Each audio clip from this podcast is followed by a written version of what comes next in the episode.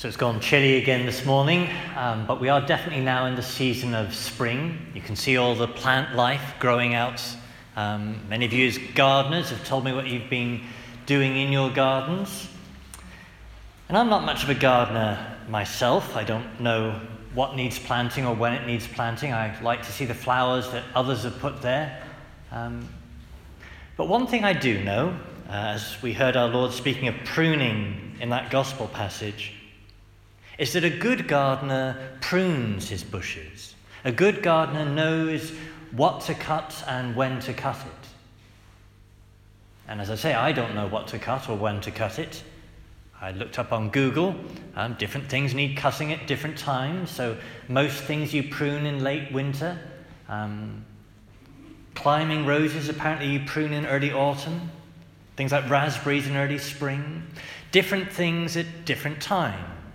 You've got to know what to cut and when to cut it. Unfortunately, there are, even if I don't know these things, there are gardeners who do know the right way to cut things. And the point is this in today's gospel that the Lord is the gardener. He knows in all things how to prune to get things to bring forth their fruit. And if you think about it, pruning is a rather violent thing and a rather violent image. I remember as a child, I'd always see my parents prune the fuchsia bushes in front of our house. We had three fuchsia bushes, and every, um, I guess it was late winter, um, every winter they would hack them back, and these lovely big bushes would be cut back to practically nothing. And it just seemed such a violent thing to be doing. And yet, then every spring, they would grow back even healthier and bigger than they were before. So that the violence of pruning achieves something, achieves something good for the bush. And to associate this rather violent image with God, as the Lord does in this text, it suggests that the Lord directs not just the easy things in life, not just the flowers coming forward, but even directs the difficult things that come to me, the blows in different ways I experience in life. And so, although we can never grasp the ways of the Lord, that his ways are above our ways, he says, but he gives us this image of the gardener to help us understand how he works. That why does the gardener hack and prune at his bushes? Is it because he hates the plants and he wants to destroy them? No, it's the opposite. He loves his plants. He wants them to bring out even more than they have already. And so he prunes them. He knows what's good for them. And that works even through the suffering of pruning. Now, thinking of suffering, what does the Bible tell us? Well, one of the foundational truths in the sacred scriptures about suffering, as we read in the book of Genesis, is that God did not create suffering. So, although the book of Genesis and the Eden account has a great number of different symbols, not all of which are, are literal historically, one of the core truths in that passage is that suffering did not come from God that suffering only entered this world with sin.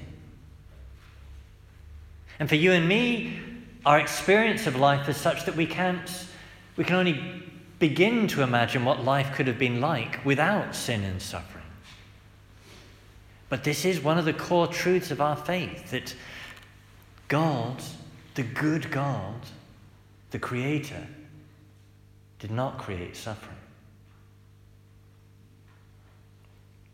And yet, what this image of the pruning is one of many ways Scripture tells us is that even though God did not create suffering, He does nonetheless somehow direct it, even for our good, even to bring us to Him who is the good. And this truth runs right the way through the, the pages of the Scriptures that His providence directs all things, even through the, the turmoils, the exiles, the sufferings of his people, he does them to bring good for them.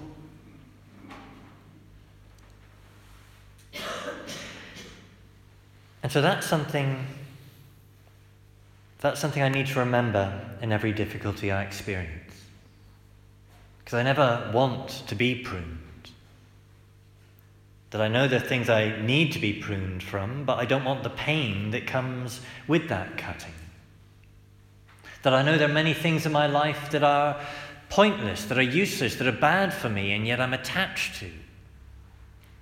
And yet I know there are other things that are good in themselves, and yet I'm attached to them in a way that isn't good for me and isn't good to others. And I, I need the Lord. If I am to bear that fruit that grafted onto Him I can, I need Him to prune me.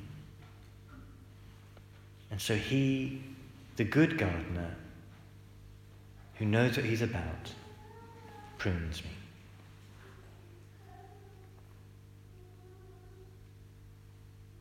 So, before concluding, let me point out why we have this text in Easter time. We might think that pruning is maybe a more Lenten thing. Well, Easter is the time of resurrection, the time of new life.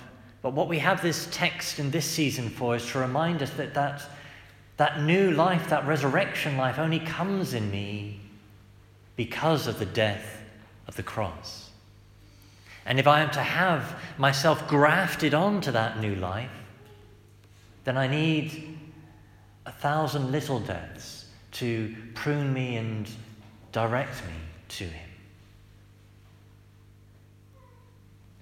So each time I feel one of those thousand little deaths,